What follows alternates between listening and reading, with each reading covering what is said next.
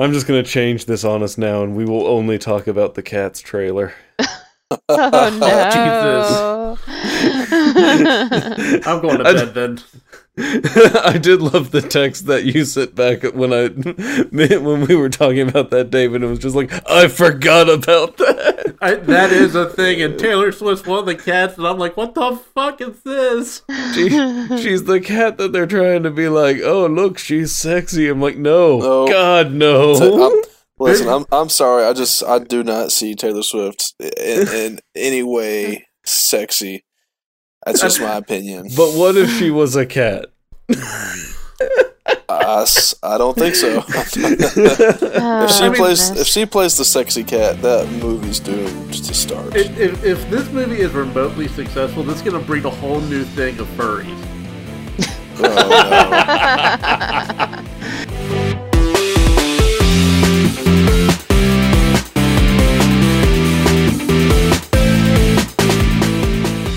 Hello, super friends, and welcome to Nerds for Normal People, the podcast bringing nerd culture to a normal world. I am your master of the geekly arts, Daniel Dunstan, and with me I have assembled a group of friends and experts to help break down some of Comic Con. Uh, we're gonna we're gonna start, of course, with uh, David Hood. David, thank you for being here. Hey, I'm one of the guys that he just considers an expert not a friend. yeah, now that means you have to live up to being an expert. You made a terrible decision, Daniel. We are also joined by someone who I know is especially excited to talk about a few things on here, Beth Dunstan. yes, I am a Lady Thor and Shang-Chi fangirl today. Spoiler. And and it'll be probably the title, David. Come on. And we also have a new voice joining us from uh, Kentucky Sports Radio and Hey Kentucky interning, and occasional times on TV. Brent Wayne Scott is joining us. Brent, thank you for coming. What's up? Thanks for having me. I'm excited to do this. I was supposed to be on the one for uh, Far From Home, but my computer's trash, and then we finally got together. But uh, I'm definitely excited for this. Huge Marvel fan. Um, yeah, I, I, I'm really excited. I don't know if I'm an expert like David, but uh, I will put in my two cents. Don't you worry. All right. yes, I And have so- read a comic book before. You've read I- more. You've I read not. more than one. I know you, David. but so we are talking Comic Con here. However, as I was working up the sheet, all about basically like, okay, well, let's. I'll work up a sheet just to give us quick notes of everything that happened at Comic Con. There was a lot that happened at Comic Con, people. there was an awful lot. So we are going to probably break it into two different episodes. Hopefully, the other one will be coming soon. Um, we'll ha- we'll have to. David, did I hear you laugh at that? Uh, no, I, I was just scrolling through the paper. oh, okay. we will hopefully try to have it soon. Um, but this first one is going to break down what was probably the biggest part of a lot of the Comic Con media landscape, which was Marvel, mainly because they announced a lot. So we'll talk Marvel this time, we'll talk everything else next time. So, without further ado, let's get going. Kevin Feige announced all of Phase 4, which seems to be taking up, it's going to block us for the next two years in content. Going into this, we had a lot of rumors, we had a lot of, like, hey, I think this is happening, hey, I think this is happening, nothing concrete. So, this was the first actual answers we've had to anything. And so, we're going to start right off with the one that pretty much everyone knew was coming but just had yet to be confirmed, and that was the Black Widow solo movie. Obviously, Scarlett Johansson's returning, joined by a cast of really good uh, actors. Uh, Florence Pugh, who is playing Yelena Belova, who is another spy who has uh, held the title of Black Widow before. You have David Harbour from Stranger Things. My Uh, doppelganger.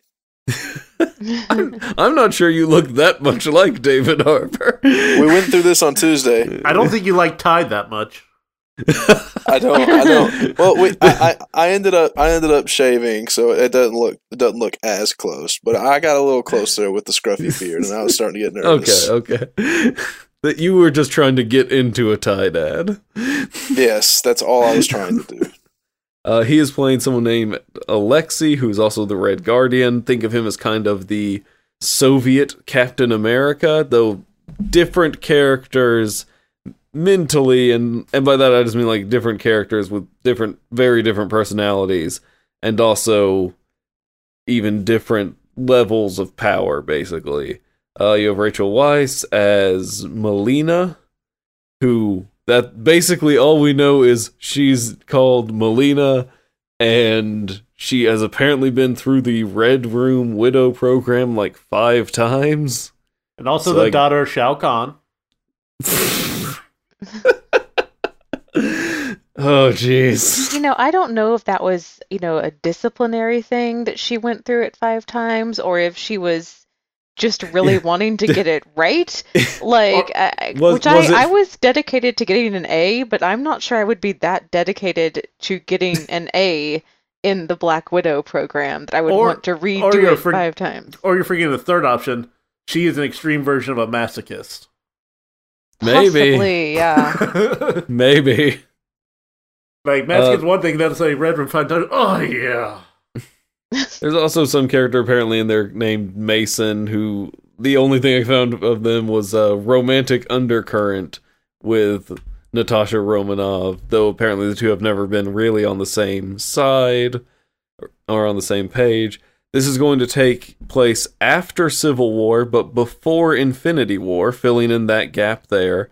Taskmaster is set to be the villain, which is awesome. I love Uh, he's- a great villain for this for a Black Widow movie, and uh, it is going to apparently feature as they go, I guess, looking into her past and all that stuff, and even currently more than one person with the title of the Black Widow. So have that be a title that has been passed down, basically, Sort of like Captain America now.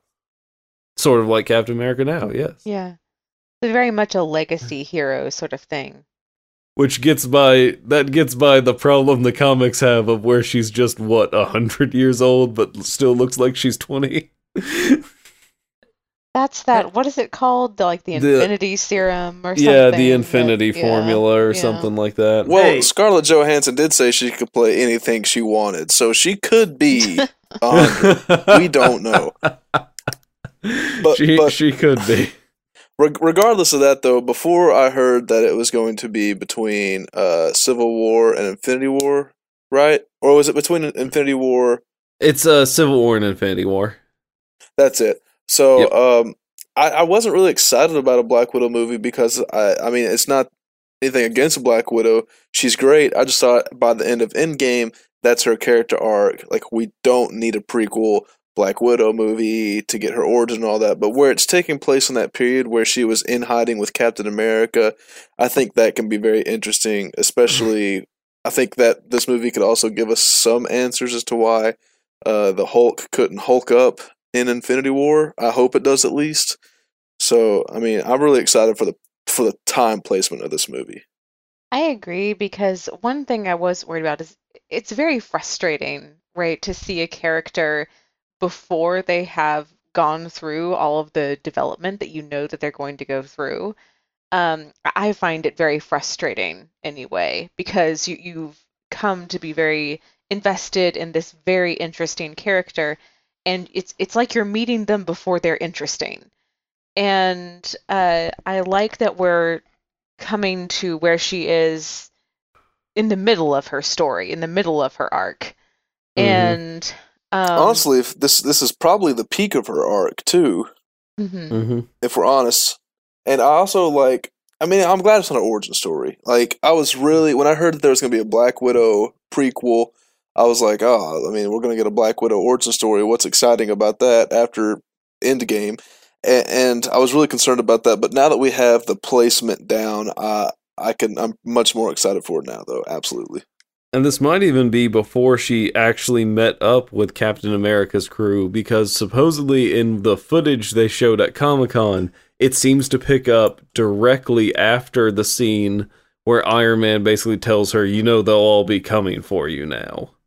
And if you think about what has just happened in, in the Marvel Universe, is that even before Civil War with Winter Soldier, um, she outed her own history to the world um, at the end of that film. So I'm sure there are people in the Red Room and the Black Widow program who are not happy to have uh, some possible huge leaks coming out. And post Civil War, she does not have the support network that she would have had with the Avengers. So I, I think that she's in an interesting position where this uh, these secrets have come to light, and she no longer has the security of the Avengers around her. Mm-hmm. That that's part of the catalyst of the entire movie is what happened to the Winter Soldier. I also think this plays into the whole thing that uh, that the Avengers is all she had too, because like you said, going back to the Black Widow program and all that, uh, you know, she doesn't, she can't even rely on that anymore. Not that she, not that she did anyways, Mm-hmm. because, um, But know. especially if her, if a lot of this movie is her past coming back to fight her, she could lose what little connection she has to like family there. exactly, yeah, And and then you know when she says in like in game that like this is all she has, you know she that really is. And supposedly they showed a fight scene between her and Florence Pugh, and you got the hint of like they seem to consider each other like sisters, but they still had a par- apparently very brutal fight scene. So there's a lot there to work through. And then you have a lot of people are assuming they might be setting up for uh, Yelena Belova to be the next Black Widow moving forward in the uh, Marvel universe. Uh, let's see. Anyone have But what- anything? Oh, go Um, ahead. I'm just wondering, will this be the last time you will see Scarlett Johansson in the MCU? I would imagine. I would say so, yes. I, I think like they kind of don't necessarily want to keep going back to the well of the heroes they had there. I know uh, Kevin Feige has said he kind of wants like the dead heroes to stay dead. So Hmm. I think they probably went with this because they wanted to give her a solo movie, uh, she's But- earned it. And she's definitely earned it. And so Oh, I yeah. think they're just like, okay, we're gonna do this, and then like that's that'll be her final farewell. I think the only one uh, of like the original heroes or the original Avenger, Avengers who has made it to where he could be like a mainstay in the MCU is uh, Chris Hemsworth in Thor. I don't know what kind of Yes. role he's going to play in this in the next Thor movie or the inevitable Guardians 3 movie, but um I mean, he's Mhm. definitely going to be around. I don't even know if he's going to be in the next Thor movie, as crazy as that sounds. I mean, I feel Uh, like he will be, but I mean, I mean, you well, never He was we'll- on We'll get we'll get there. They confirmed Yeah. he's going to be. Yeah. Oh, They okay. confirmed he's going to be in it. We'll we'll we'll get to that. We will probably have to move because Marvel did a lot. Yes. Um, Yeah, that was one thing. I know that there was some concern that oh, Marvel's gonna slow down after this, after the Infinity how can they possibly Saga. keep coming? yeah, and like stuff? they're they're probably going to like you know kind of slow down and take things a bit easier. And then Kevin Feige gets on stage and says, "No, this is an even more frenetic pace than earlier. Here you go." Well, I mean, if you go through the history of Marvel Comics, you have a, a large pool to draw from of stories. Oh yeah. Oh yeah. So it's not like he can slow down anytime soon because, like, oh, I still got a bunch of stuff I can still do. And he has also been like handed recently a whole bunch of new toys he did not have before. Yup. So that that makes it something. Especially Uh, a let's see. redemption for one of the best villains coming up soon. That we'll talk Oh, about. Oh, I hope so. We'll get there. We'll get there. Um, any final thoughts on Black Widow before we move on? I'm looking forward to it. I think it's about time for her to have her own me- movie, and uh, so I'm looking forward to what they do with um, like possibly Florence Pugh as as the next uh Black Widow. That'll be fun. I will say what has me excited for it is like they said like they showed some concept art and like the fight scene apparently and like a lot of what I was hearing is people were getting uh Winter Soldier vibes. And anyone who's listened to this before knows Winter Soldier vibes is the best way to get Daniel on board. Oh, you oh you like that movie? yeah, no, it's it's it's fantastic. Like they're just like, yeah, we're getting some Winter Soldier vibes from this thing. I'm like, that means it's hopefully good. I wonder if they're going to bring the same people in to choreograph the fights because Maybe. whoever was doing that in Winter Soldier was did an incredible Although I'll say this to whoever choreographs the fights, we are well aware Black Widow can do the leg scissor spin move. She can now also develop who knows how many other moves because we've seen that leg scissor spin move all have you the seen the leg scissor? Have you seen the leg scissor double spin move? and soon enough, soon enough, she'll put on a Rey Mysterio mask and just start doing a bunch of crazy ass shit. Sigma six one nine. I bet she does a six one nine. Actually, if, if there was a What? Bovada bet, if she does a six one nine between like two poles on like a ship or something, I, I bet she does it. Oh, that'll be amazing. I can would see happening. love to see that. Oh, moving on. uh, speaking of Winter Soldier, uh, the next thing on the docket The Falcon and the Winter Soldier. This is coming to Disney Plus spring 2020, one of the shows that's going to be on the Disney streaming service. It'll obviously star Anthony Mackie and Sebastian Stan. Uh, the main thing we got from this was just a logo, which now features heavily the Captain America shield. And also, uh, Anthony Mackie has said he has already been fitted for his Captain America costume, and that it is, quote, awesome. I uh, love Anthony Mackie. Anthony Mackie's great. He also, uh, they have confirmed the villain is going to be uh, Baron Zemo, played again by Daniel Bruhl, who played him in Captain America Civil War. They're going to give him a more comic book accurate costume. I'm really hoping they don't give him a more comic book accurate sensibility. Because, look, Zemo is fine in the comics, but, like, not the most interesting. Wait, uh, I'm trying to remember what happened to Zemo. Did Black Panther No, he was- captured him? Yeah, he he was still alive. He was in prison because you have the great moment at the end of Civil War where uh, Martin Freeman's character is just like, "How's it feel to do all that and like lose?" And he That's just looks at he just looks at him and goes, "Did I?" That's right. Because he tore the Avengers apart, so he he, he accomplished his goal. Uh, I couldn't remember I just remember the scene where he, Black Panther's just walking up behind him talking to him. Yeah, that's it. And I also remember the scene where it's just like, if you need me, call, and I'll be there. And it's just like Cap coming out of the shadows. Yep. Yeah. That's that's really it after the big fight for me. It, he tr- uh, Zemo tries to kill himself, and Black Panther stops him, saying, "There's been enough death today." Yeah. Uh, that's true. I, I I like Zemo as the villain of this because he is tied to Steve Rogers and to the history, especially of uh, Winter Soldier, but he's also more of a thinker thinker villain than he is a punch villain. And so I think like for a longer show, you kind of need someone who's a bit more methodical and planning versus someone who one good round of fisticuffs could sort this out. Yeah, I, I, agree with that wholeheartedly. I mean, you're gonna need a long term villain who like always comes up with with uh with ways to to ruin the day. Like this is the worst analogy possible, but it's sort of like Plankton coming up with several different ways to steal the Kr- Krabby Patty secret formula. okay, you, you and me went to a different methodical villain, but we went to different childhood co- uh, shows.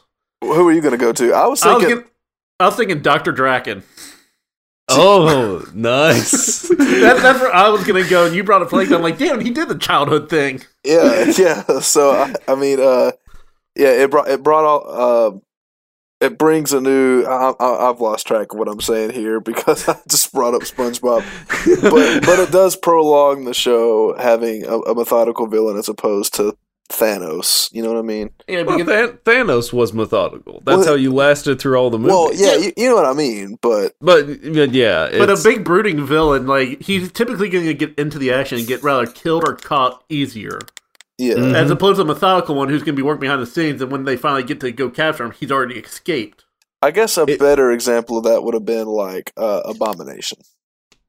Yeah, Not yeah, Abomination is more of just a straight up punch. Whereas he's gonna, this is he's probably gonna fall. I would assume closer to like the Alexander Pierce from Winter Soldier. Uh, yes, I am gonna keep bringing that up analogy where it's like Alexander Pierce is the main villain, but he's not like someone who's gonna go toe to toe with Captain America. And True. one other thing I really like about Baron Zemo is he is a he's definitely an emotional and psychological threat to Bucky Barnes in particular because of Yeah. what he did to him in in Civil War. Even though the people of Wakanda, especially Shuri, have allegedly gotten rid of all of those triggers that uh, Winter Soldier had, that he, he there was still a huge emotional and psychological impact that Baron Zemo's work uh, put on him. And that was such a stressful and formative time for both Falcon and Winter Soldier that if he does escape, they are both going to take it personally. And it is both, and for both of them, it will be, uh, it'll definitely dredge up some deep wounds. So I'm looking Mhm. forward not only to those two actors' chemistry together because it's amazing oh, they have great But- chemistry.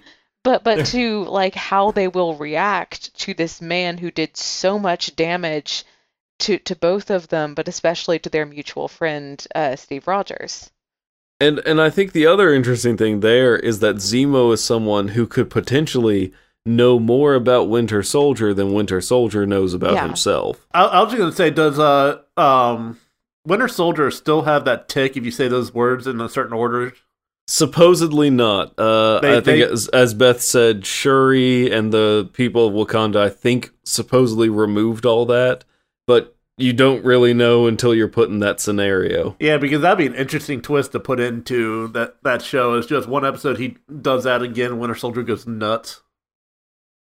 Or he tries that again and it does nothing, and then Winter Soldier's just like, yeah, funny that. See, I'm curious how much uh, Ant Man will be in this this show. I know it's a weird thing to to bring up, but if you think about it, the relationship he has with uh, uh, Captain Falcon? America now. I was gonna say Falcon, Oh. but he's Captain America now. yeah, he's Captain America. So, so the relationship he has with him, I, I'm curious as to how much we'll see Scott Lang in this as well. I could see since it's a show, maybe you get one episode. I don't think they're gonna bring it up too often. Oh no, because then it would be, um, you know, I, I Falcon, think, the Winter Soldier, Yeah. and Ant Man. and I think the uh, the premise of it is also kind of it's going to be Falcon coming to terms with the fact he now is Captain America, and so you're going to balance that with you know who's the best person to guide him through being Captain America. Well, the person who's known Steve Rogers longer than anybody. Bucky, yeah, yeah. And so Bucky is probably given, especially that it's Zemo is the villain, Bucky's going to be the most tied to the villain, but he's also probably going to be a good sort of like, look, I knew Steve w- before all this, and so let me try to help you. He, Yeah. he might have the title of uh, Captain America, but he does not have America's ass. Well, we don't know that till we see that costume. yeah. Okay, valid point. Plus, he's But from a private. He's not Captain Steve- America. He's from a private school, and his real name is Clarence, and he has really nice parents. Oh. and they, they have a really good marriage. oh Jesus!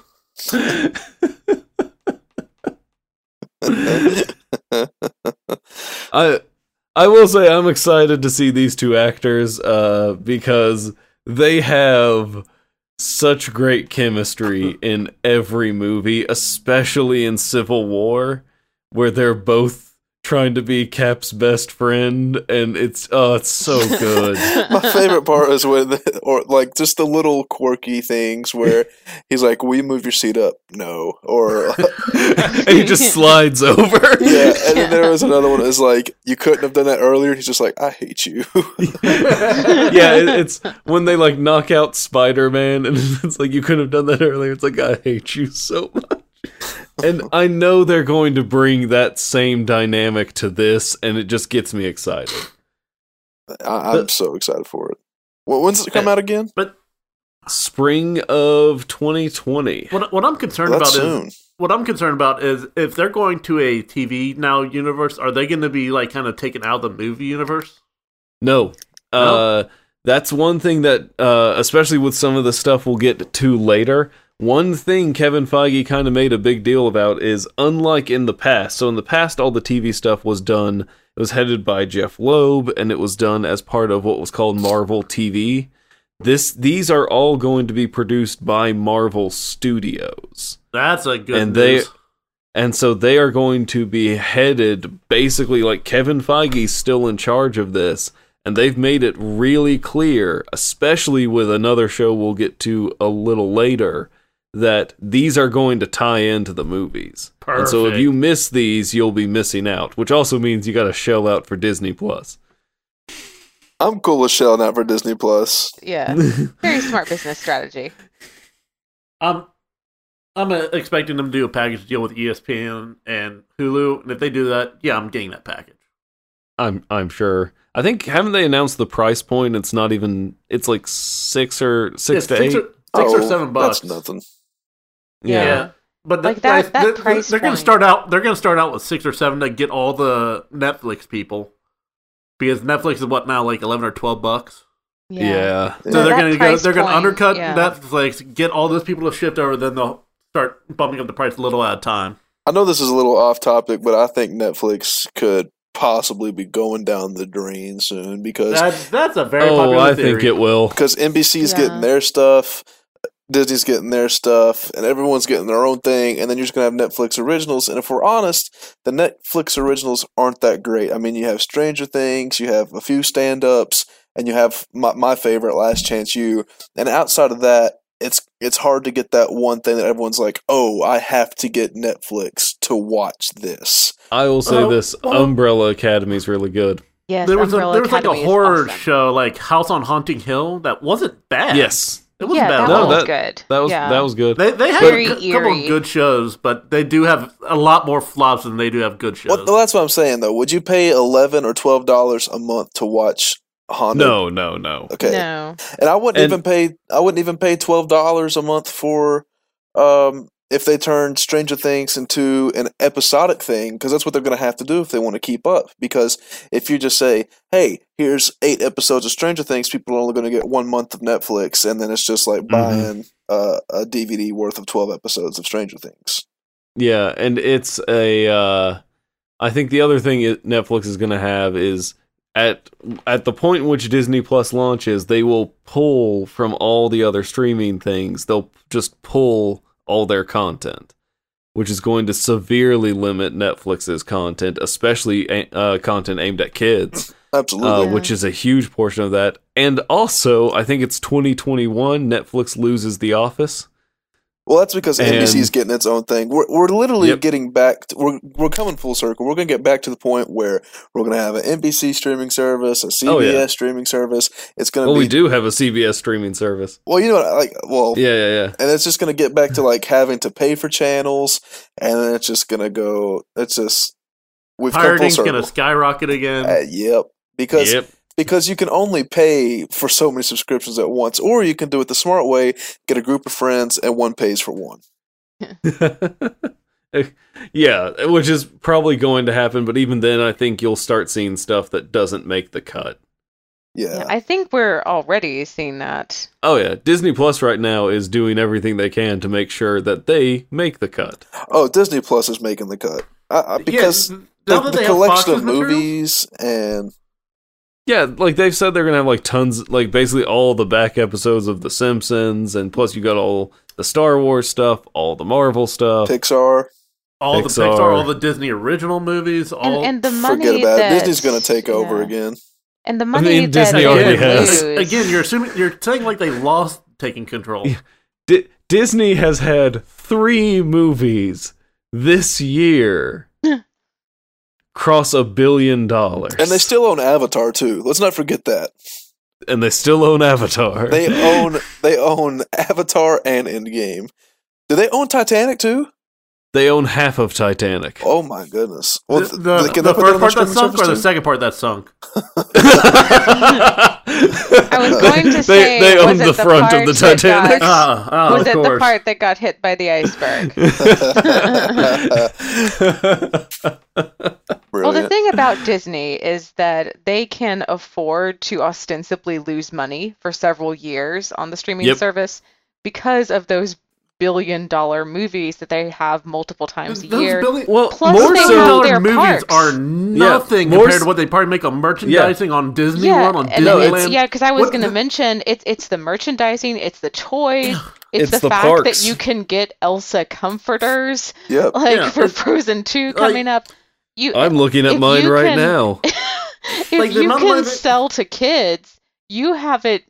Well, they're selling to adults Like- too. They're, Yeah, I mean, they people are, are, buying. I mean, I'm not buying lightsabers, but I know people who buy lightsabers, Star Wars memorabilia. You got to think about like all that Bill stuff. Sheehy. Yeah, Bill, at Bill. Um, but no, seriously, like they they just have so much money piled up for merchandising and all that. It's absolutely ridiculous. I mean, they they run it. They they run the they run the world right now. They really do. That is sad, honestly, to think about. And you even got to think about it. They they can literally just put anything out.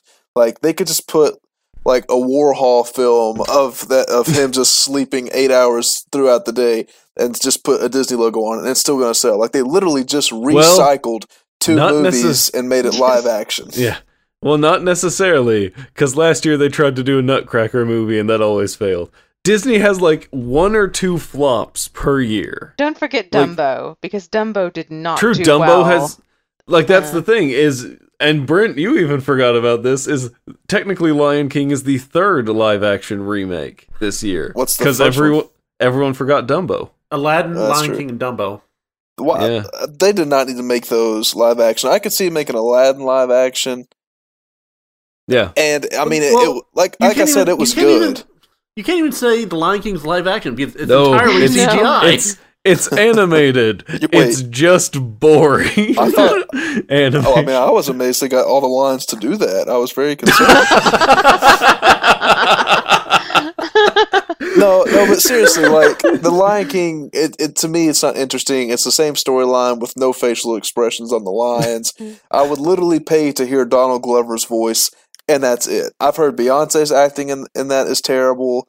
I I just have no interest in seeing the Lion King, and the Aladdin was good, but seeing it at twelve thirty after you had like a large meal and some drinks isn't suggested because you already know the plot and you're just exhausted and you're like, okay, get get the freaking I, back. I will say I enjoyed Aladdin a lot more than you, but my situation in seeing it was different. like if I went to go see it at like on an afternoon, I could probably enjoy it. But the fact I was seeing it at, and it was like twelve thirty, and we still had thirty minutes left in the movie, and I already know how it ends. I'm just like, okay, let's get on with it. Like there was a scene where Jafar sends Aladdin like all the way back to the desert. And then the magic carpet just takes him there directly after he gets there. Like it was a useless five minutes that didn't need to be there. Like, Just, it's a good, it's a good movie. Hey, you should go you- see it, you but need don't those- go see it past nine o'clock. Those useless five to ten minutes are called the bathroom breaks. Yes. That's fair. Just, just like in uh, The Last Jedi, anytime Finn was on screen, you could have probably gone to the bathroom. We're going back to the gambling planet. I'm going back to the bathroom. Yeah, you you want also to talk about useless times? That if you cut out that entire gambling thing in Last Jedi, you would have changed nothing in the entire movie. yeah. We can also forget the entire love arc of of him and um, oh, what's uh, Rose, Rose? Rose. Yeah, it's horrible. She she literally almost ruined all of humanity because she had to save him. I'm like, no. That's bad. Well, power let's of- get to Yeah, Eternals let, let so me, that we let can me then steer get this back so on. that we can then get to the movie I want to see the most. okay, we're going to steer this back on track and get through get through Eternals here. So Eternals, that's coming out November sixth, two thousand twenty. Uh, they we don't have much details about it, but we do have a cast. Yay! Uh, Angelina Jolie, Richard Madden, Kumail Nanjiani, Lauren Ridloff, Brian Tyree Henry, Salma Hayek, Lia McHugh, Don Lee. Uh, they are playing the Eternals. Um, they have. So if you don't know who the Eternals are. If are, you don't know who the Eternals are, ne- neither do we, and you're just like everyone else, basically. Uh, here's a, here's a fun fact: they have gender swapped a few of the roles in the Eternals. Yeah. I'm not gonna tell you who because you don't know, I didn't know, and you won't care. This is true. Well, all I all I know is you said Kumail Nanjiani, and I'm like, I'm there. See, Yeah. that's that's me with uh with uh Brian Tyree. Uh, You put yeah. you put anybody from the cast of Atlanta on anything, I will pay money for it. I, I just know anytime I've seen Kumail Nanjiani in anything, he's always been good. Like he was even good in uh, the Shadow of War game. And let's not forget He was, Angelina yeah. Jolie is in this too.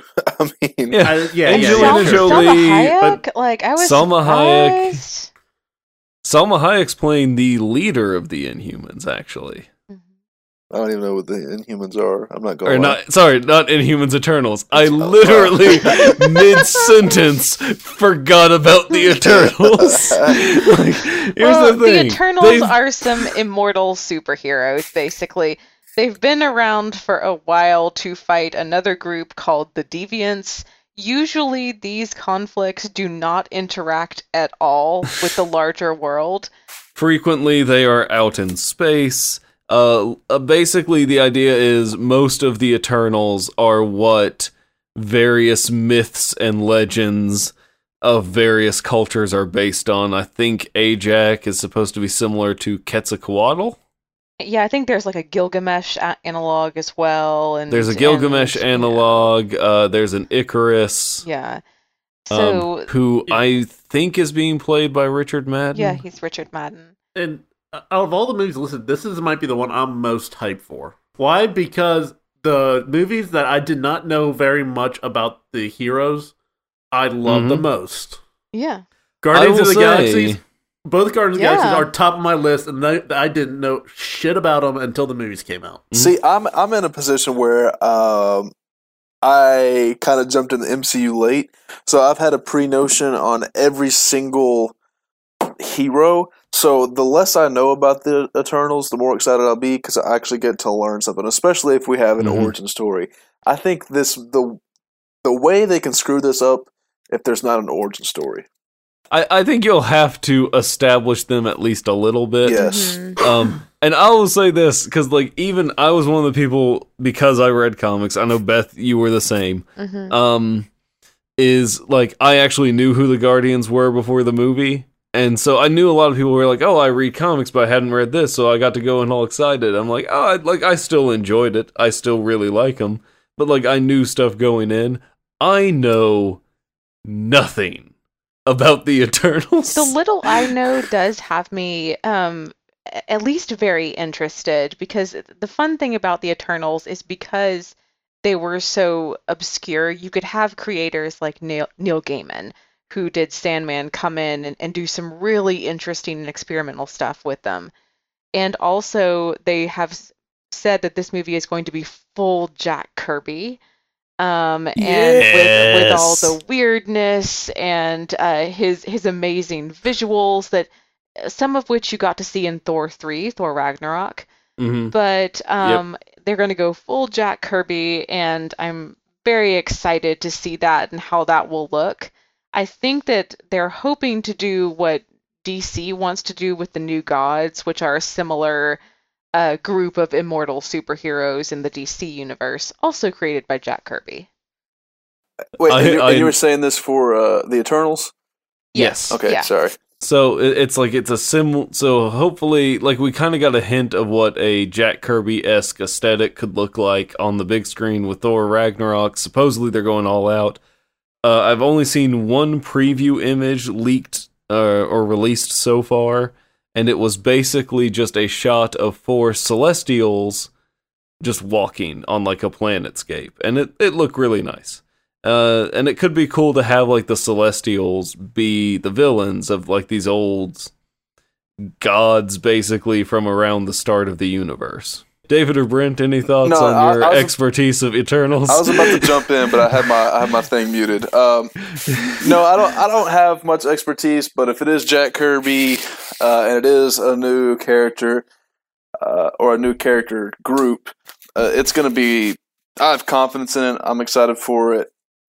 I'm excited to go into a Marvel movie cold. Mhm. Yep. So um, I think it's going to be an experience. I- It, it could be a top Marvel movie. We don't know. My, my thinking is they are wanting to go more cosmic uh, in the future. Correct, or am I wrong about that? it, it it seems that way. So I mean, is it the it's a case weird that mix. the Eternals could be like maybe the new Avengers? Maybe. Well, I mean, like the the big three is Uh, obviously Captain Marvel, Black Panther, Spider Man. But I mean, could could the Eternals play a bigger role than we think? Maybe I think what you could more likely have is something along the lines of maybe the threat is coming from the Celestials or even maybe from Galactus.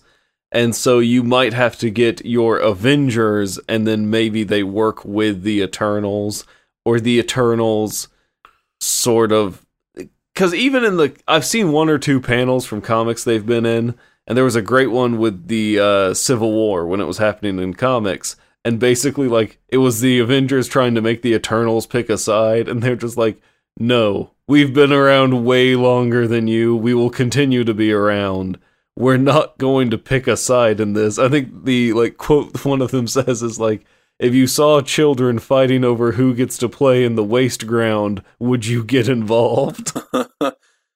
Okay. And so you you could end up with maybe the Eternals are if the next villain is going to be big cosmic scale, maybe the Eternals are a big part of getting to that villain and getting our heroes to that Does uh does Adam Warlock have anything to do with the Eternals or no? No, Not that'll probably that'll be Guardians three. Okay. Yeah. yeah, that'll probably be a Guardians. He was Well, heavily I'd hinted at Guardians so. too. Yeah, I, I I assumed he would be in Guardians three, uh, but By by heavily hinted, I mean he was named outright. yeah, yeah, yeah. we will call him Adam. You know, yeah. yeah. Um it's yeah, it, it no, they're their own kind of weird thing. That like they're not even super tied into what you stand what you think of with standard cosmic Marvel. They're just they're their own weird outlier. Well, I think that's going to be the thing going forward. Is the the the next phase of heroes aren't your traditional comic book heroes. I mean, when everyone talks about superheroes, they think, oh, you know, Spider Man, Captain America, Iron Man, Black Panther, Doctor Strange, uh, the Fantastic Four, even you know, stuff like that. Yep. But no one brings up the Eternals or an- another hero that we're about to mention coming up.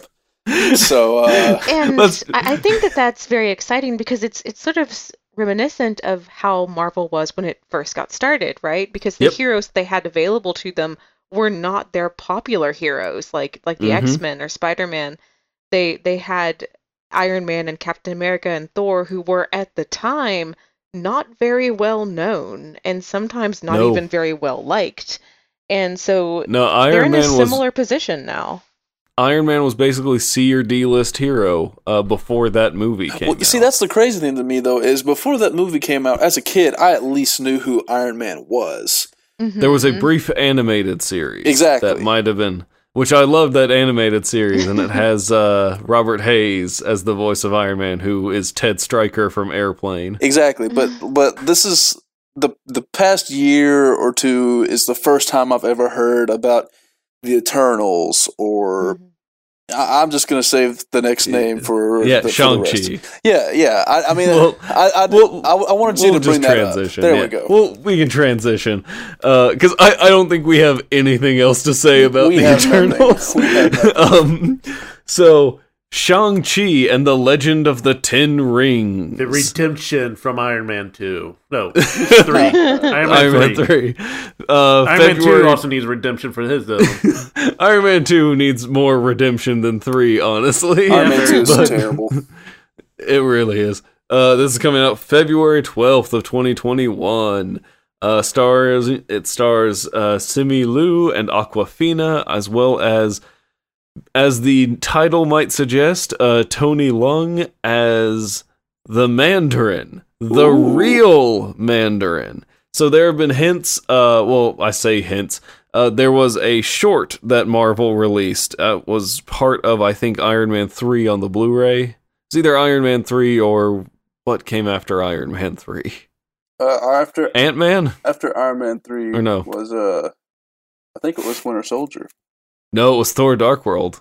Ew, what a horrible stretch of movies. you, you- you know, when you I, hey, I I actually like Iron Man three. when you I mean, get I do too. 20, 20, 20 plus movies, it's hard to keep track of what order they come in. This is very Yeah, I know.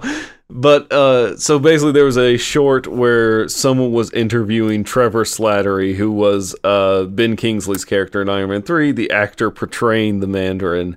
And then it turns out he works for the organization, the Ten Rings, and he was coming to basically take vengeance uh, for the man whose name he stole. Uh, and now it looks like we are going to see that man whose name he stole with the Mandarin. And they did a thing where they showed like there's a henchman in the first Ant Man movie who has that tattoo on his neck. So they've been like, oh look, you know the the Ten Rings have been around throughout Marvel, and also rumors coming out today. Uh, because Shang-Chi in the comics, his father was a villain, and so some rumors coming out today are that it's going to turn out where uh, the Mandarin might be Shang-Chi's father. So The, the, Beth? the classic Star Wars arc. yes, Yes. the classic Star Wars Very arc. much so. And it's been Beth? part of the character's Mhm. uh, story from the beginning of, of his inception at Marvel. So I know Beth is super excited to talk about it. um, Take us away. so I will start saying that uh, alert listeners of the podcast may remember when we were talking about Aquaman uh, that that I mentioned that I had accidentally seen Aquaman about four times in the theater. How? And I, I think that uh, that will happen again with this movie, but um, but no, I'm I'm also like I'm just a really big fan of this character. I I like the fact that um, unlike a lot of other people with all these super cosmic powers, he's just really good at what he does and is very well respected. And uh, there's a lot of times in comics where um, Shang-Chi will show up, and whoever it is, Wolverine or anybody else, if they see that they now have to fight Shang-Chi, you can see uh, them in their minds going, oh no, oh no, I am not Mhm. going to win this. This is terrible. Um, he he doesn't really have superpowers if memory serves, but he is just like the best martial artist in the world. Yes. And uh and, and I just really like in, in the comics Matt Fraction's Iron Fist and some of the things they do with with Shang-Chi. It's it's just really um, amazing what they do with with their martial arts titles. And I'm looking forward to seeing more of that on the big screen and I think it's going to be a lot of fun. I'm so excited Awkwafina and Tony Leung are in it and I think Simu Liu is going to do a great job. hmm There is even a Spider-Man comic in which Spider-Man works with Shang-Chi to develop a unique fighting style. Because it comes during a time when I think he doesn't have his spider sense. Hmm. Yeah. And so to help him combat, tell him combat better, he studies martial arts and he and Shang-Chi actually develop a new way of fighting that incorporates him being able to walk on walls and stuff. They call it the way of the spider. Yeah, and then later when he gets his spider sense back, they like work in tandem and like his spider sense plus his martial arts makes him a much better hero. I'm, I'm glad you there's- prefaced that for me because I know nothing about Shang Chi at all, like at all. he's he's super cool and and like he's often you know recruited in the Marvel universe as a teacher. Uh, like Mhm. he was he was created back in 1973, so obviously heavily inspired by Bruce Lee, who was super popular at the time, and um he uh so he's often recruited by people to so, teach me martial arts, teach me how to do this. There was a recent run uh, of Domino, who uh, was in the last Deadpool film, uh, but uh, Domino recruits him to teach her in a recent uh, run of her comic by Gail Simone. And uh, when she first runs into him, um, uh, her first thought is, "Well, no one told me that he was fine as Five Fridays." So, but, which I'm like, you know what? Me too, Domino. But- Uh, and there was the fun story of apparently, uh, what is it, Similu or Simulu? I'm Similu, probably yeah. Similu. Um, I'm sure a that we're tight- we're all mispronouncing that. I'm yes, sure. ap- apologies all around. But apparently, he did like his last screen test or something for the role, like the Saturday before Comic Con. Was hired on that Tuesday and then was just flown to San Diego. I did hear that too. I did hear that too. that like at What the a start of that week yeah at the start of that week he was not sure if he was gonna get that role That's awesome, though. Honestly, like, could you imagine like wanting to just land your big, like having your life change like that? Because you know, you know. I mean, Yeah. Vin Diesel is cutting a check from from Disney from this. Just imagine what a lead role will do. Yeah. Well he he posted something because like they did their big picture from the stage and he's right next to benedict cumberbatch and it looks like he's yelling or something and he posted recently what thoughts were going through his head he's like oh my god i'm right next to him oh my god i'm right next to him It is it is Simulu, by the way. It is Simulu. Simu. Simulu. simu Yes. Okay. Simulu. But uh, he also posted uh, recently that he had looked into Tom Hiddleston's eyes and forgotten how to form words. So I, I am glad that he is uh, very excited about this, obviously. Yeah, I, I, Yeah. I'm, I'm excited to, to see them usher in a new a new hero, uh, especially um, someone from a different cultural standpoint than Yeah. the American norms, and that just goes right into what uh, what Marvel is. So I'm super excited for it. Um, like I said, I'm excited to get acclimated with new characters, but I'm also nervous as to like if I will like them because Mhm. I, I'm the guy who likes you know Spider Man swinging from things and Iron Man flying and shooting rockets and stuff. You know, hmm so I don't know how I'm gonna feel about just a, like a like a hero that is doesn't have any powers. I'm interested to see that. So we'll see.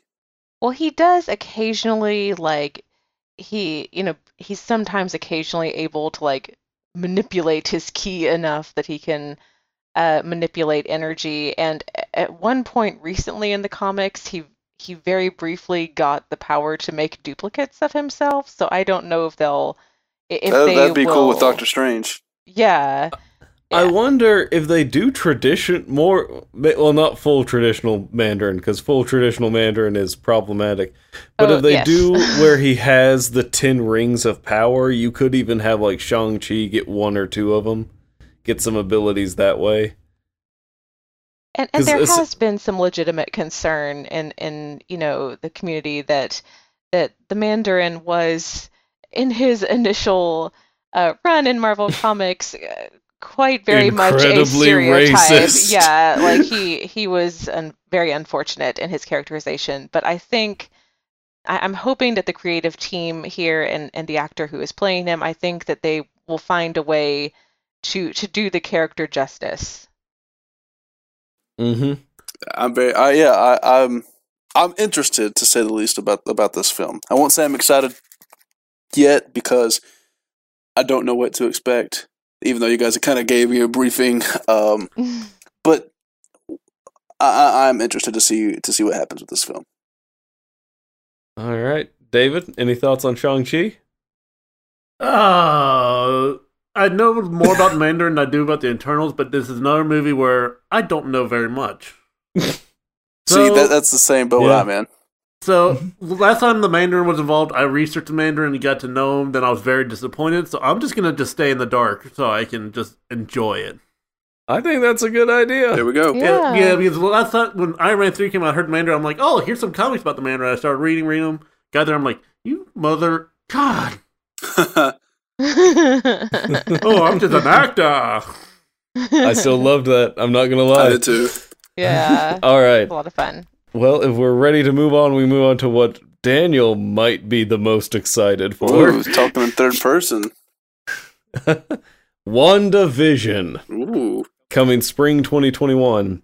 Uh, it is going to star Elizabeth Olsen and Paul Bettany, as well as Teyonah Parris as the adult Monica Rambeau. That was the little girl who was in Captain Marvel, uh, Lieutenant Trouble, as they frequently called her. Uh, she this is going to be the adult version of her, who in the comics is a superhero in her own right with uh, powers over the light spectrum. Yes. I think. Yeah, she can Um, manipulate sort of the electromagnetic spectrum, turn into light, things like that. So she, Yes. she's basically another Dazzler. No, way more powerful. Ba- basically, what have you cranked Dazzler up to the level of Captain Marvel? Oh, fantastic! That's a lot better than. yeah, it's and she can like do she can manipulate the whole spectrum and all this stuff. I doubt she'll start with powers, but they probably will appear somewhere throughout the series. Uh this is the first real series that Kevin Feige said like cuz the next thing we'll talk about obviously is Doctor Strange. And basically said is this series will tie directly into Doctor Strange. That, I was going to say, um, so are we going to go ahead and talk about Doctor Strange 2 Well- along with this? we we can mention the fact that Elizabeth Olsen is in both. Um and actually cuz with some of the stuff we'll be talking about we can say it basically yeah so Doctor Strange in the Multiverse of Madness is coming out in May of 2021. Uh Feige did confirm a multiverse. They basically said it's going to have a horror movie kind of feel. Someone in the crowd said, "Is it gonna be rated R?" And Kevin Feige's response was basically, "It's PG-13 and you'll like it." and yes, Dad.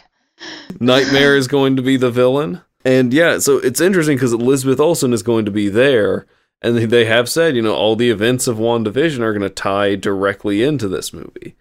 Now, here's a fun fact with WandaVision. So Paul Bettany's in it as the Vision. This is taking place post Avengers Endgame. Ooh. So, so is this going to be a Vision without the Infinity Stone in his head? I don't know what Vision it's going to be because Vision's dead. Ooh, what well, if they just. well, he was if- presumed dead. yes. Yes. There is a version of Vision in the comic books without the Infinity Stone, and who was very discolored, Yeah. like in the movie. Well, technically, Vision never had the Infinity Stone in the comics. Um, Oh damn! He- Throw that he had- on me. he had a Solar Stone. Don't you come in my house, David. hey, hey! You hired me as the expert, and that was your mistake.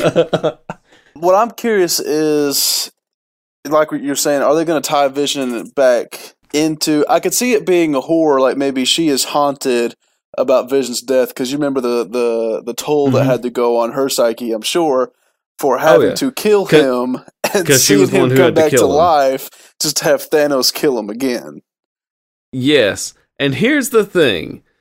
So, in the comics, Scarlet Witch's powers are more than just kind of the weird, vague telekinesis and telepathy we've seen.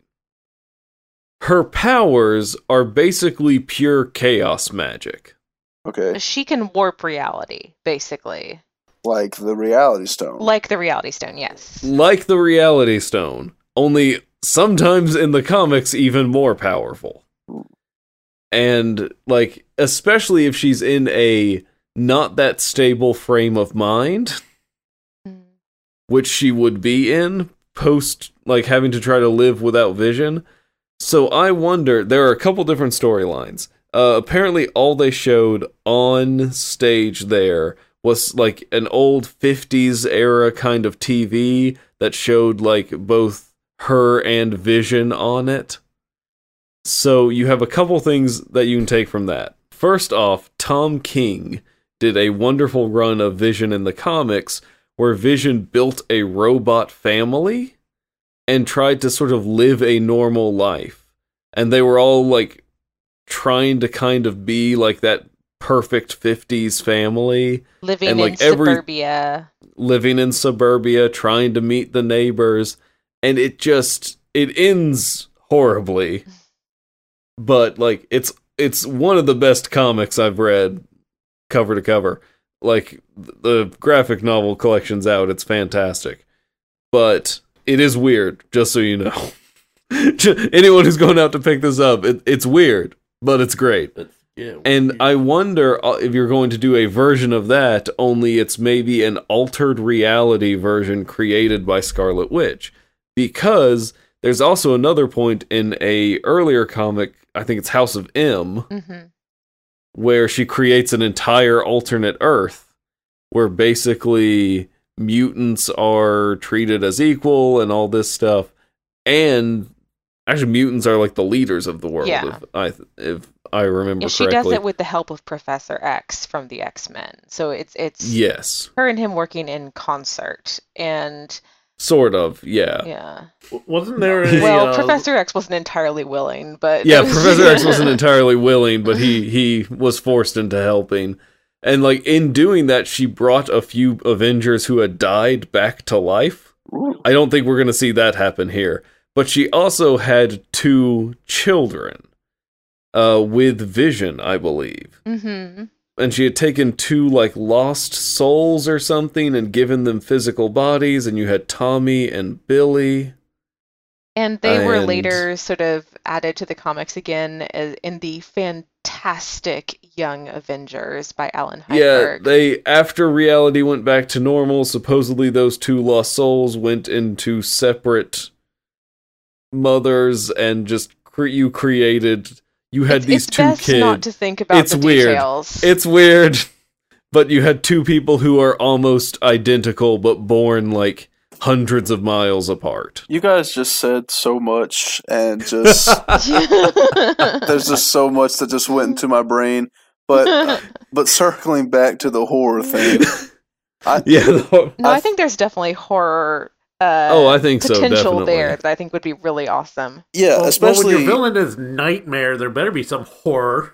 well, that'll be the Doctor Strange thing, but I'm wondering if by the end of WandaVision, if she messes with reality enough, because she's chaos magic and Doctor Strange is order magic. well, my thing is so too. they, they tend to balance, and I wonder if he's just going to be like, You are too powerful to be left alone.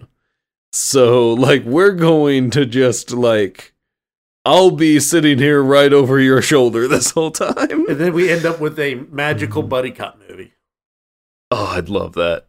Well, but it, weird buddy cop horror. I, I will say, I think I think the MCU could pull off a horror film in PG thirteen because oh, definitely. Um, I, I hate I didn't get to talk about this on Tuesday, but the the the scene where Mysterio is going at it with Spider Man, yes. that like five to ten minute battle of him being just like in this big illusion.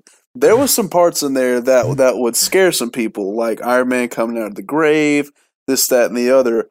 They can pull off Mhm. a horror film So based But- off those ten minutes alone. I I have full faith they can pull it off. They can, and one thing Kevin Feige said about WandaVision, and I'm assuming it'll go for Doctor Strange as well, is they kept emphasizing like this is gonna be weird. Like this is this it. might Give be the all the weirdest thing we've ever done. Yeah. And you're like, you know what? The first Doctor Strange got weird. Like if you give me more of that, I'm hundred percent on board. Well, the best oh, I thing too. about Let's Doctor Strange is the visuals. oh yeah. So, you- so you create that, and then like on top of that, make a make a bunch of scenes like you had Mysterio and Spider Man from Far From Home. Then, I, I that to me makes like a top ten MCU film. I think those two combined will be great. I'm I'm mainly excited for WandaVision because I loved that Tom King run and I loved House of M. And if it's at all similar to either, oh, it's gonna it'll hit my sweet spot of this is the weird comic thing I love. Uh, yeah, I also didn't mean to jump off off the WandaVision train, but no, it that discussion took a turn into like deep dives. Yeah, but uh, yeah, just just like you said, Daniel, I, I- I'm super curious as to what they're gonna do with uh with Vision. Oh yeah. Let's see. Let's move on just to keep this train a rolling to Thor 4. Woohoo! Ooh, Uh, so a little bit before Comic Con, they actually announced Taika Waititi would return to direct the next Thor movie. There hadn't really been a talk of a fourth Thor film, but they announced a little before Comic Con. It's like, okay, there is one. Taika Waititi is directing it, and we heard a lot more about it at Comic Con. Thor: Love and Thunder love that title. comes out in November of 2021. too. Yes, Chris Hemsworth and Tessa Thompson love were Tessa both Thompson. there. Oh, she's Were- great. they were both they were both there. Uh, they're both going to be in the movie. Uh, Tessa Thompson had the the line of they because te- she's basically post end game, probably the new king of Asgard. And someone asked her like, "What's the first thing you want to do?" And she goes, "Well, if I'm you know the new king, I have to find my queen." I will say we're dancing around the biggest news of this whole Love and Thunder thing, though. Oh, of course. because Natalie Portman was at Comic Con, That was a huge shock. to me. returning, I was returning shocked, after yeah. her last appearance in from- Thor. Oh, technically, she had a brief appearance in Endgame, but, But like that could last have been major shot one from was Thor: Dark World too, though. exactly. Mhm. But that sh- that Uh, shocked the hell out of me because I thought after Dark World, I thought Natalie Portman had a less than positive relationship with Marvel. She did, but one thing she always said is she didn't want to come back and just continue to be the love interest. And so she's not coming back to just be Jane Foster, the love interest. She's coming back to be Jane Foster, the mighty Thor. Woohoo! I love Uh, that Jason Aaron story, and and Taika Yep. Waititi referenced it on stage. But um, if you're not familiar with this story, it's incredible. Uh, Jane Foster becomes a version of Thor, and in the comics, she has cancer, and every time she uses uh, the hammer Mjolnir to become Thor, she makes her cancer worse. So every every time she becomes a hero to try to save, you know, all the worlds, uh, not just uh, Earth, um, she it's it's a very self-sacrificing move, and Mhm. I I loved that story in in the comics. It was incredible. Mm-hmm. And it, it's it really is good. And uh, Taika Waititi, I think, said like when he was directing Thor Ragnarok, he was reading that story, and that that is what he wanted to tell as his next one.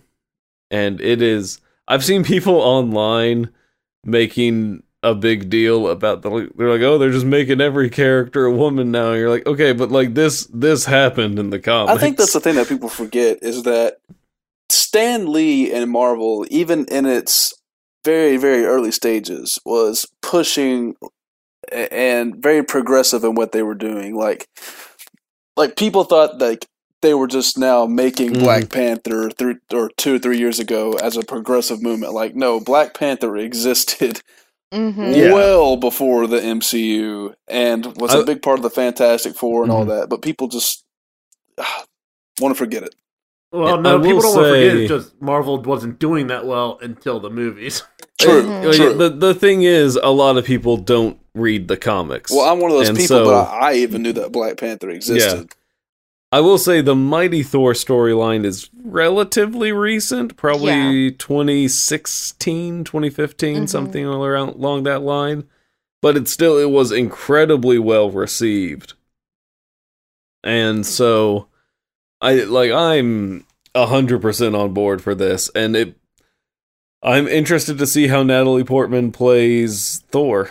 I am too, actually, because not that Jane Foster was like a horrible character, but it's it felt kind of She Kinda didn't have much to do. She No, really but- had nothing to do. It's a very this makes flat it- character. But th- this begs the question: If she's become the mighty Thor, what's going to happen to Chris Hemsworth? Well, no, the thing is, is We're just gonna watch him lose weight for three hours. the thing Mm-hmm. is, unlike within the comics, Because the reason uh, Jane Foster became the mighty Thor in the comics was because Thor did something that rendered him unworthy. And he could no longer lift the hammer. Uh, and then she was able to. But the difference is this Thor, as we have seen, is still worthy, but he's just kind of going off to find himself. And I'm sure they'll come up with a reason because they also presumably have to come up with a reason of how Mjolnir exists again. Well, didn't he have he had did Mjolnir get destroyed in Endgame? It, M- Mjolnir got destroyed in uh, Ragnarok, but they brought it back in Endgame. But Captain America took it back in time when he was returning the stones. Yep. Oh, Captain America had to take it back with the stones. So, So- they're going to have to explain where Mjolnir ca- comes from again. Hmm. That's blah the thing. blah that- blah. uh, comic book. But comic here's book. the but yeah, but here's the thing. They could just do a line of dialogue of like it's been like they just made another one and I'm a hundred percent fine with Yeah, that. they could- as they we- like it doesn't They could matter. have gone back to Peter about- Dinklage and say, "Hey, Yeah. you need another Mjolnir." Yeah. No, yeah, that's entirely all you would have to do. And as we sort of discovered as we were going back and talking about WandaVision, a lot of this stuff, if you get into the details, like you just get confused. So just be like, Yep. yes, it happened. Here you go. If they literally just wanted to have what happened at Comic Con happen and like Taika Waititi himself just walks on in front in the movie and hands her Mjolnir, I'll honestly be fine with it. like even with a jacket with his name on the back to say, "Yo, this, Oh, this yeah. is the director." And I'm not and I'm not even saying that like have the character he voices Korg do that. I'm saying have him just walk out there No, and be like, have Korg. here you no, go. No, no, no, have Korg do it, please. yes, have that, Korg. that's even better. yes, bring Korg back. Because we we all know Korg is worthy. I need all the Korgs. I'm I am sure Korg will appear in that The movie. one, thing, the only thing I was really disappointed about about this Comic Con is they did not announce the Korg Meek movie. Yes, we we need a Korg. what if that's going to be a Disney Plus show? It needs to be like a like a buddy cop. That would be great. Where, where I it's would just Meek, love Meek just making these weird sounds and Korg just talking back to him. Hey man, hey man, Hey, man, mate. my name's Korg. This is Meek. And every episode has to end with Korg stepping on him.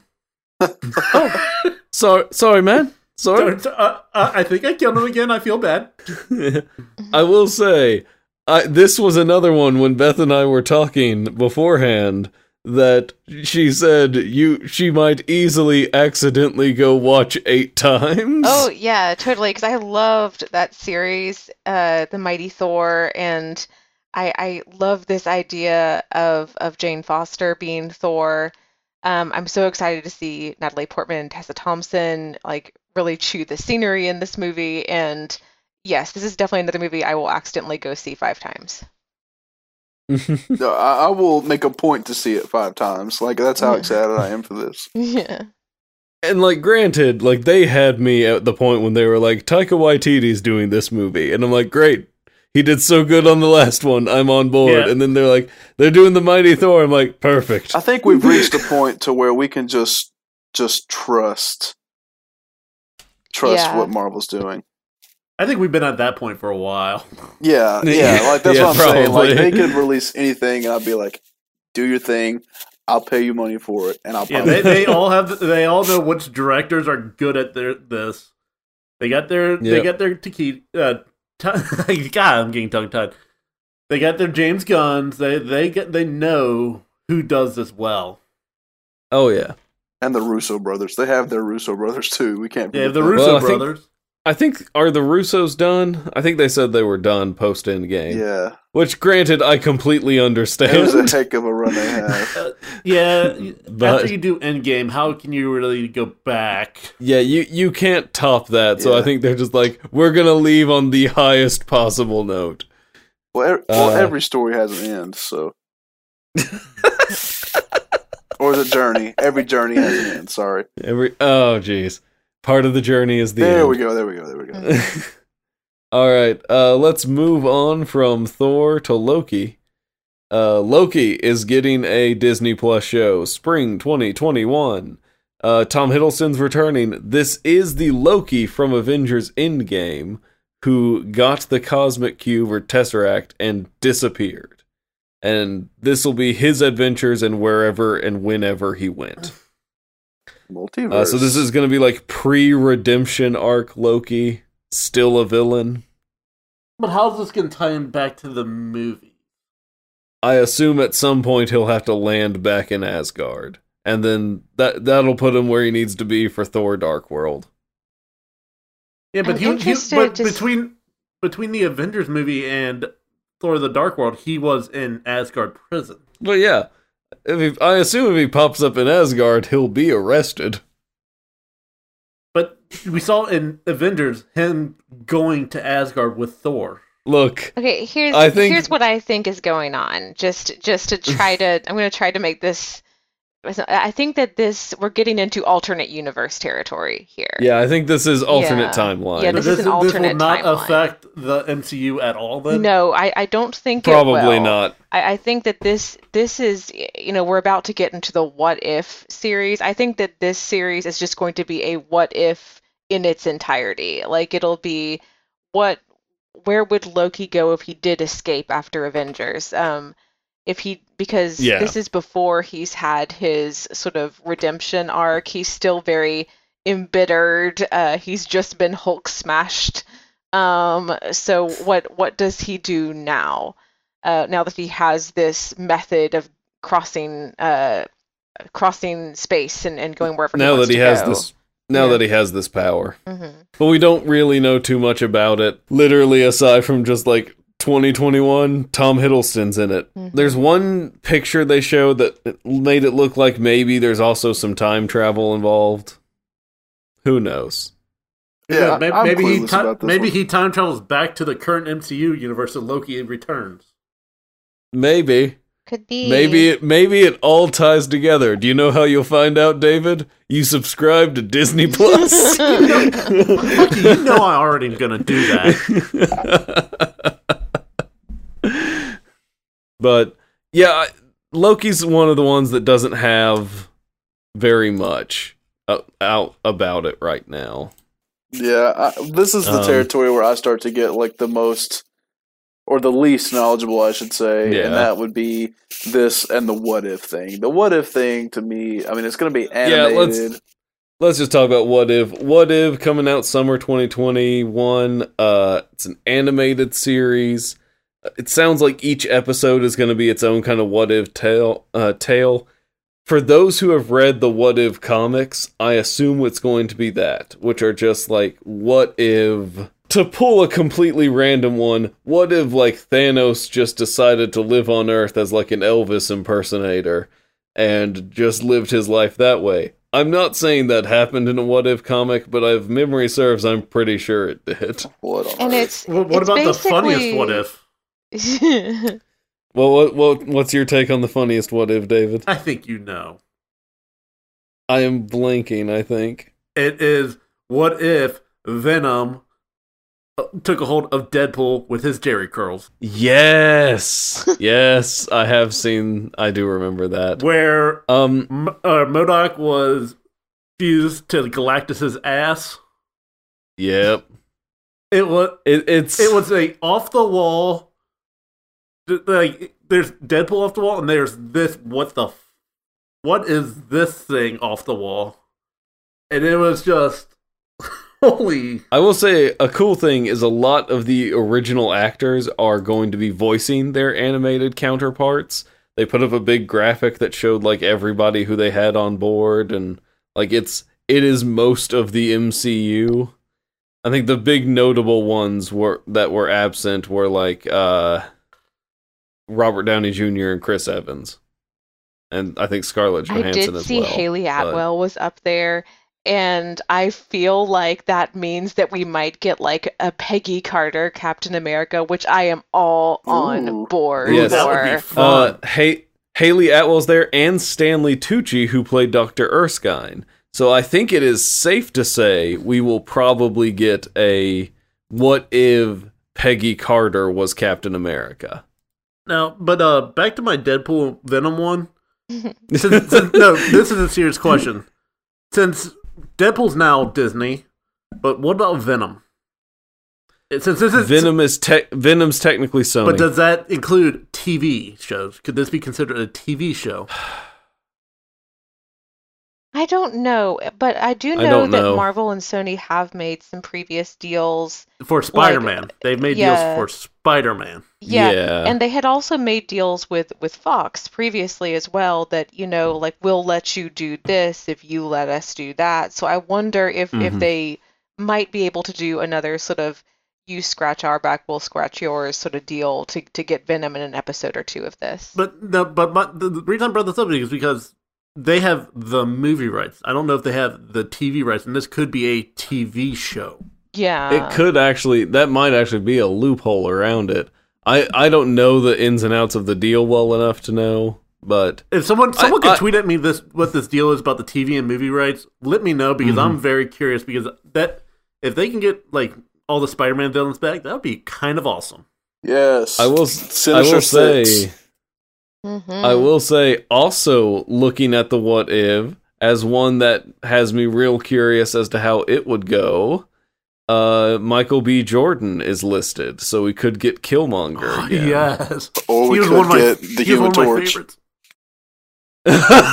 yeah, we could get the Human Torch. What what if I what wonder- if Killmonger was the Human Torch? Well, I'm wondering if it's going to be what if they took Killmonger home with them. Mm.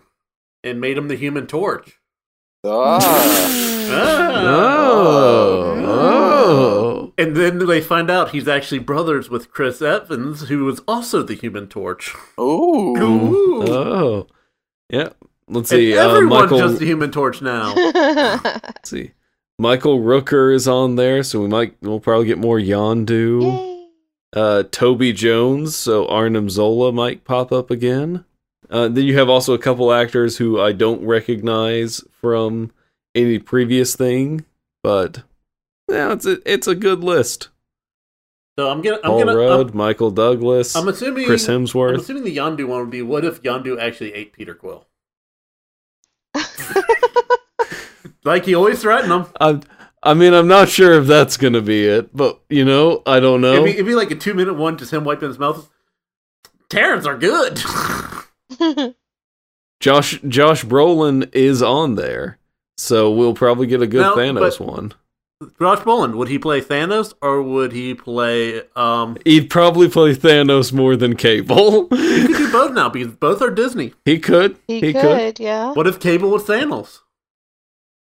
Uh, Well, you never know. That's what I was going to say it. about this. What if? I, I'm not. I don't know if I'm too excited about it. I feel like this is like a like a, a gimmick that Vince McMahon would do in the WWE Network, where it's just like, oh, what if Stone Cold Steve Austin fought John Oh, Cena? no, this, this is this is not Like, going to be a highlight of the MCU, but I think this is just going to be fun. No, it's it's going to be. I think it's going to be a fun series to tell weird stories, which is what the What If comics were. Yeah, it was just and a that- that's kinda what made them special. Like, the What If comics Yeah. were a playground for uh, artists and illustrators to just sort of go nuts and and and pursue ideas that they could not Mhm. pursue in the main comics. like it. It is going to be an entire series that is non-canon. Gotcha. But because of that, and because it's animated, they can just be like, "Hey, write whatever you want, do whatever you want. We'll make it happen." Gotcha. and I love that. I love that freedom. Uh, let's let's talk real quick about Hawkeye.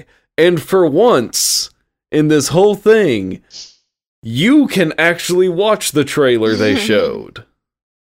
Uh, it is up online Is it? on Jeremy Renner's Twitter page. what? He posted a video he took of the trailer. Um, You can actually you would think Marvel a- could just give him Yeah. one, but yeah.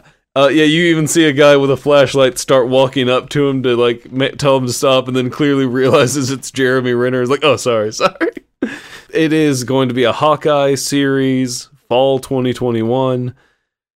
Uh, only real big thing here. I mean, it stars Jeremy Renner, and it is going to introduce Kate Bishop Woohoo. to the Marvel Cinematic Universe, the best Hawkeye. Yes. And in fact, even in comics, they tend to refer to her as the better Hawkeye.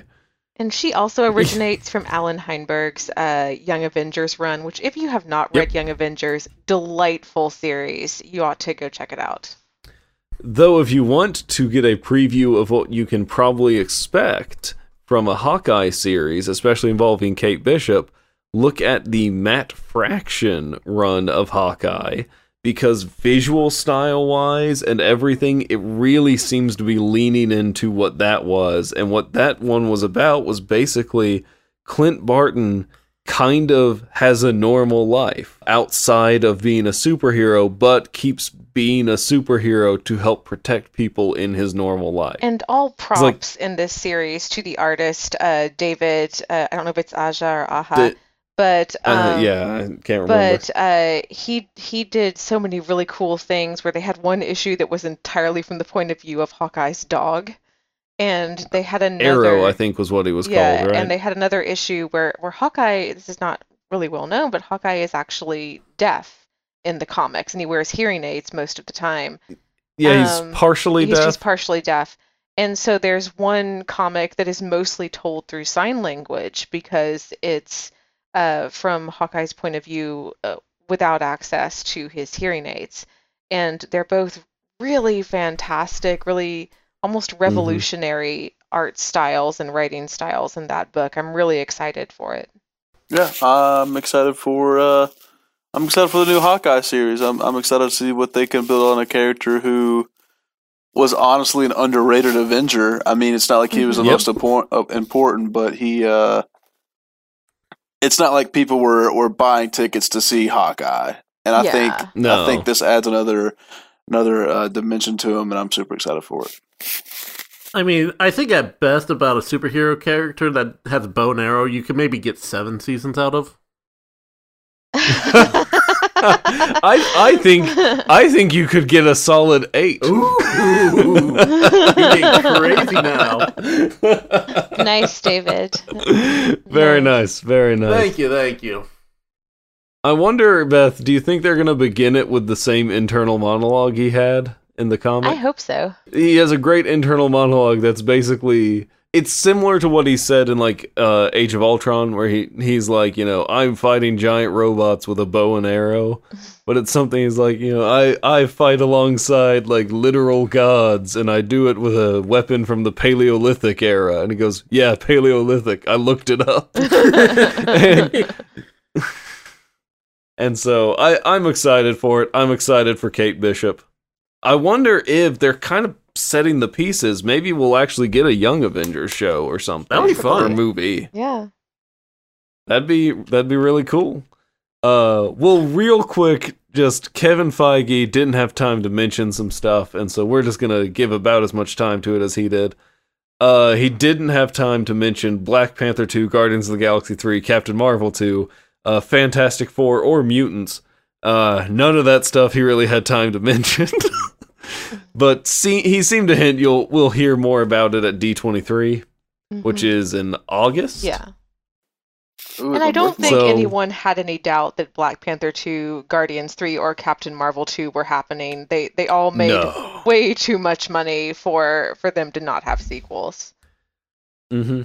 But he did have one last surprise. So at the end of the panel, he brought out two time Academy Award winner Mahershala Ali and basically that revealed Mahershala Ali is going to be playing Blade in the Marvel Cinematic Universe in a movie scheduled for Phase 5. So which will probably be 2022 or beyond. That's gonna be so awesome. One thing I loved is stories came out afterwards where basically Kevin Feige brought him in and he's like, We'd love to be in the Mahershala Ali business. Who do you want? And he was just like, Blade. And Kevin Feige's like, You got it. so that's just like the best way to get a job. It's just like, I'd like to do this. And he goes, Great. well, what's also funny about this too is I know Donald Glover has already appeared in the MCU, but I I would just love it if they paid homage to him for that stand up he did in 2012 where he was like, "No one's gonna go see Blade." and then like they're making a Blade movie for the for the MCU. like if we can find a way to put Donald Glover and Spider Man into Blade, like that sort of universe, that would be awesome. They could probably even put that little bit of maybe even stand up in there. Because, I mean, they put Donald Glover on one of the TVs in Spider Verse. That is true. It's a real quick shot. You just got to know what you're looking for. But Yeah. he's there. But I I- work. Blade was one of those things that took me by surprise. Because, like, I was thinking at best we would get, like, maybe a Hulu show or something with Blade. hmm Nope, we're getting a movie. We're getting a movie. And we've got some, we got a really talented person on board. I'm excited. And for ev- for everyone upset about it, uh, Wesley Snipes did post a comment today about it, and basically he's 100% supportive. Well, I mean, of course he is. Mahershala Ali is incredible in everything that he's in. So it's, What is he he's in? just amazing.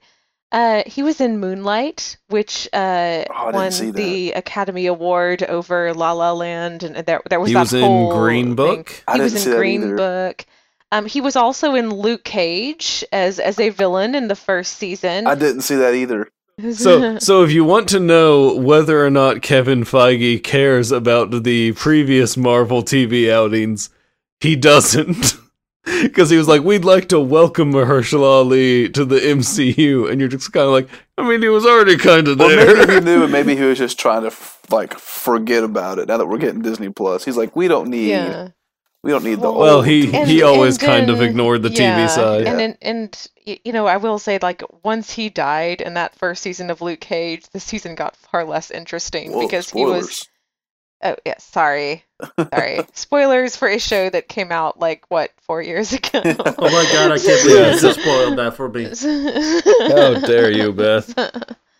I was just getting around to that. No, it, it. I I think that was a fun thing to end on, and they handle it really well because like they had handed out like Black Widow hats to everyone there. when they brought when they brought Mahershala Ali out, they're just like, "Oh, you have a hat of your own." He put it on. It said Blade. What was funny about they- that too is that one of my favorite tweets I saw about that was it was like he put that cap on like he was just like the number one pick in the draft, and I lost it. Uh, it, the only thing that would have been better is if he'd had like three hats of famous Marvel heroes, and he went to pick up one, then instead grabbed Blade. no, he was But yeah, then they then they just like shut off all the lights and put like the Blade logo on screen, and the lights come back and the stage is empty. You're just like, that's how you do a closer. We're done. And I mean, to be fair, Mahershala Ali does know he's a number one draft pick. Like Oh, he, yes. he is aware. Absolutely. Yeah, because Kevin Feige just said you can do whatever you want, just join us. yeah. He could have been like Wolverine, and Kevin Feige would probably be like, "Yeah, sure, why not?" and you know what? I'd watch it. I'd watch it too. too. He could be great in anything. you know what? I'm for once excited about something related to Blade. I never thought I'd say that. I'm, I'm also excited because it brings like that whole monster universe into it. Are are you like me, David? When you heard that Blade was going to be there, and you're like, "Oh, cool! Now they'll add ac- actual like vampires and monster universe." Does this mean we get Shiklah? Yes, it does. Yes, it does because we also we do have Deadpool, so yes, we do. So for for those who don't know, so Brent and anyone listening, uh, Shiklah is a succubus queen. Yes, Okay. she's she's a Um, vampire creature Yeah. queen. Yeah. Yeah, and she married Deadpool in the comic For like a significant amount of time. for a while, and they had a decent marriage. And in the in the whole their whole meeting was Deadpool was supposed to retrieve her to marry her to Dracula. Yes. And but he accidentally opened her like sarcophagus early and then ended up falling in love with her while they were journeying back to uh Dracula. Got it. Yeah. So yes, this It's- is opening the door. it's for hilarious. If this is if we do all this and get Shiklah, I am so happy. And plus, I'll just be up for a Blade Deadpool movie. Yeah. That would Well, be Blade- a lot of fun. Blade showed up in that story because he tried to kill yeah, her. she- yeah, he did. But Because like he tr- he tried to kill her because he's afraid if she married Dracula, who knows what would happen. I just want to see. And I then- just want to see Blade and Deadpool together. Just see two swordsmen just going at it. Oh, that'd be so cool. And then you could get you know Nightcrawler to perform the wedding just like he did in the comic. Yes, you could. Oh, And more people attended Deadpool's wedding than I expected. I wonder how much of that was just morbid curiosity. Like 90, All of it. 99.99%. Like everyone except for Captain America and Wolverine and Bob and Bob. Because Bob is. and probably Weasel. Everyone else, yes. Yeah, but uh, Even even Yeah, Blind so, Owl uh, was like, no, I got to see this if this is real. And that's that's weird that she wants to see it. I I was gonna say she wanted to be there when this happened. to smell it happen. But yeah, and so that in like that hour and 40 minutes or however long that was is the Marvel press conference. now you see why we couldn't do that and the rest of San Diego Comic-Con. Oh, you mean we can't talk about cats? oh, we will. if will we talk about cats, I'm leaving. Like I'm just taking. I'm shutting down the computer. I'm done. Uh, Well, we'll save that for next time. uh, next time you Um, can talk about Uncanny Valley, the movie. Yeah. Um so everyone I'm assuming I know I'm excited. I'm assuming everyone else is pretty excited for, sure. phase 4. hmm I mean, at this point, I, Marvel has to really mess up for me to jump off this wagon. Marvel would have to have their own Batman v Superman Dawn of Justice for you to jump off that wagon. And I'm, Why- they, they, it's like almost impossible for them to do that because everyone's already introduced. Yeah. It reminds me of something I saw on I think one of the Screen Junkies videos where uh, somebody said that Marvel is kind of review proof even at this point because you you've come to expect a certain level of quality from them and uh, so you know it will be at least that quality and there's so much Mhm. faith in that that they would have to mess up not just once but mess up over multiple films to really make a dent in that and and I think they are this is such a well-oiled machine now Yeah, that that I think they're going to keep putting out good content. yeah. Because let's take the worst Marvel movie, maybe Thor: Dark World, Hulk. Oh, maybe Hulk.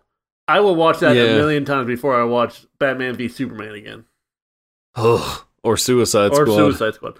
Like when we say bad Marvel movie, it's still a lot better than some Oh some yeah. DC movies. Yep. I have to say some because now DC actually has a couple decent movies. Wonder Woman. It's, Wonder Woman and Wonder Aquaman, Woman, they they are pretty damn good. Yep. But I've heard Shazam is good. I've just not watched it yet. I don't think I'm Yeah. sold on it. I don't think I'm gonna go see it. well, you can't go see it now. I don't Well, you know what I mean. I don't think. I'm gonna spend the money to see it. Yeah. Yeah. Yeah. Well, I think that'll do it for this episode. So, Brent, do you have anything you wanted to plug? Check me out on Kentucky Sports Radio. Um, I'll actually be having a Funkhauser post coming up soon for the latest Chance the Rapper album. Uh, and then, of course, I'll have multiple sports posts throughout the week um, for all my sports fans out there in the nerd world. And um, yeah, catch me on KSR, Hey Kentucky, and uh, back here eventually soon. There we go. That's my plug. Wasn't it was All a makeshift last minute winged plug, That's a plug. much better than what I'm gonna do. Hey, this is a this is a last minute uh, thrown together winged podcast, so you're you're fine here. It fits right in. Beth, what, do you have anything you want to plug? Um, you can find me on Twitter at uh, Duns Librarian, D U N S Librarian, and um, so I mostly tweet about library stuff, but occasionally I'll have things to say about Marvel and sundry other things. Uh, also, if you like obscure Tolkien references, I have those too. Also, yes, follow. I, I forgot to mention that. Sorry, Beth. Follow me too at Brent W underscore KSR. I tweet about nonsense like college football and sports and uh, hip hop music as well. So uh, catch catch me on Twitter as well. I forgot to plug that. Thank you for reminding me of that, Beth. And uh, I also want to share a message of uh, peace, love, and positivity. And yeah, there we go. okay. David, do you have anything you want to plug? Oh yes, if you want to follow me at the at the David Hood, you can listen to me probably talk about some Harry Potter related Woohoo! because Or anime. or anime. I do like to go in anime a little bit, but now that um I think One Punch Man is done for right now and Attack on Titan is done, like I that's kind of calmed down. hey, coming up in October, we got another one. Uh, yes, we do. I'm so excited for it. And if you want to wait till the fall, you can hear me cry a lot as I watch the Bengals. Go pack. you and Chris. Go pack. Wait, what did you say, Brent? Go pack. Pack. Oh, we, because uh, we we started repairing our line this year, and before the season starts, our rookie tackle is now out for the season, and our guard is retired for medical reasons. So we lost basically half our line before the season started. oh no! Oh, I can just hear that hope. So any hope I had for that line improving just kind of just got shot out the window. And uh, if you if you want to hear me cry about that, follow me. So I feel you, David, but I will say initially I thought that um, when that you were talking about the band Bangles as from Walk Like an Egyptian fame, uh, fame and I was, I was like, okay, okay. Oh. No, no. Oh, jeez. I I didn't am- know you were a big fan of them.